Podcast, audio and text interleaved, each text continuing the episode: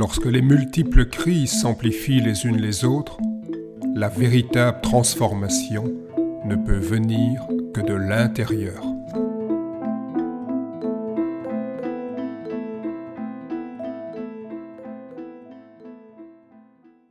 Écouter et comprendre le partenaire. Pour cela, nous avons en Tai Chi un exercice qu'on appelle le nom chinois Tuishu, qu'on peut traduire par pousser des mains et mains collantes.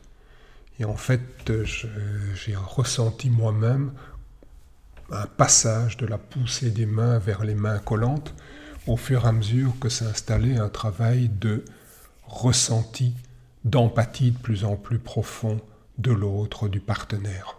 J'ai montré dans un article que, en fait, l'adepte confirmé en tai chi euh, est dans un état d'empathie du plus haut niveau avec euh, l'autre.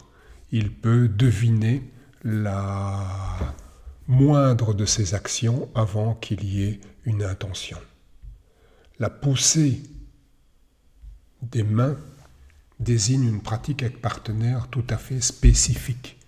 Elle est également appelée main collante. Cette pratique consiste à suivre son partenaire comme sa propre ombre sans lui offrir la moindre résistance. Ces exercices d'abord codifiés, puis de plus en plus libres, se présentent comme une danse favorisant la plus grande harmonie entre les deux partenaires. Chacun existe pleinement, tout en générant une sorte de troisième corps.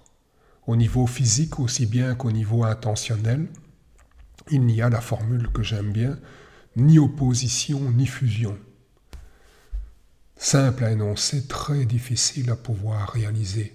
À aucun moment je ne m'oppose à l'autre, mais je ne me perds pas non plus dans l'autre. Les deux existent et les deux partenaires forment véritablement un tai chi comme le symbole tai chi au sein duquel le yin et le yang communient.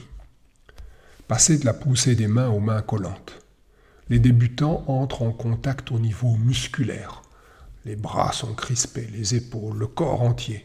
Un premier pas est franchi lorsque ceux-ci se connectent avec leur structure squelettique. C'est comme si toute ma structure, tous mes os étaient connectés avec les os du partenaire. Après quelques temps d'exercice régulier, cette liaison devient organique, un flux celui de l'énergie. Le flux de l'énergie de l'autre est perçu, assimilé, transformé, réutilisé les pratiquants avancés devinent la moindre intention de leur partenaire avant que celui-ci n'ait effectué le moindre micro-mouvement extérieur. L'empathie est alors à son comble. À ce niveau, l'adepte développe la capacité de se mettre à la place de l'autre en ressentant ce qu'il éprouve. Il entre dans un état où il est à la fois lui-même et l'autre, en percevant les moindres variations d'énergie de l'autre de l'intérieur, l'adepte perçoit l'amorce des gestes de son partenaire à leur source, au niveau même de l'intention qui les fait naître. Les enseignants de notre école sont tous formés à la pratique des mains collantes. L'approche sensitive est privilégiée. De la connaissance à la co-croissance. La poussée des mains apprend l'écoute de soi et de l'autre. Elle favorise une meilleure compréhension. Les mains et les avant-bras du débutant sont semblables, c'est ce que disent les textes classiques, à du bois mort. Au fur et à mesure de la pratique des diverses facettes du tai chi, le corps entier s'anime. Le souffle qui circule et la conscience qui s'éveille permettent de ressentir et d'émettre l'énergie à partir de chaque partie du corps. Les mains collantes apprennent à suivre l'autre. Elles exercent les énergies de coller et d'adhérer. Quand l'autre vient vers moi, j'adhère à son action. Quand il se retire, je colle. Elles deviennent ainsi progressivement une pratique de méditation à deux. Chacun fait finalement percevoir à son partenaire les nœuds et les trous au niveau de son corps de sa perception, de sa conscience. En effet, quand on commence, certaines parties du corps, on ne les perçoit pas du tout, à d'autres ce ne sont que des nœuds de tension, et petit à petit, au fur et à mesure de la pratique, nous remplissons les trous, on devient plus conscient des différentes parties du corps et on défait les nœuds. En passant de la poussée des mains aux mains collantes, le pratiquant abandonne l'approche frontale pour privilégier l'approche de biais.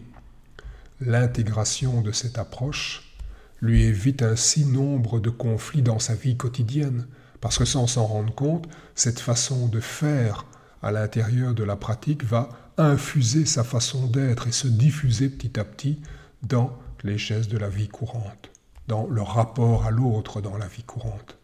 En faisant l'expérience extraordinairement constructive de la circulation de l'énergie avec différents partenaires, l'adepte favorise par ailleurs la coopération avec les autres et avec l'environnement. Pour ceux qui souhaitent approfondir, compléter avec des livres, articles, revues ou encore par des cours, stages et masterclass, vous trouverez une multitude d'informations en surfant sur notre site taichichuan.be, T-A-I-J-I-Q-U-A-N, et sur mon blog eric-collier.be, E-R-I-C, C-A-U-L-I-E-R. Je vous remercie pour votre écoute. À très bientôt.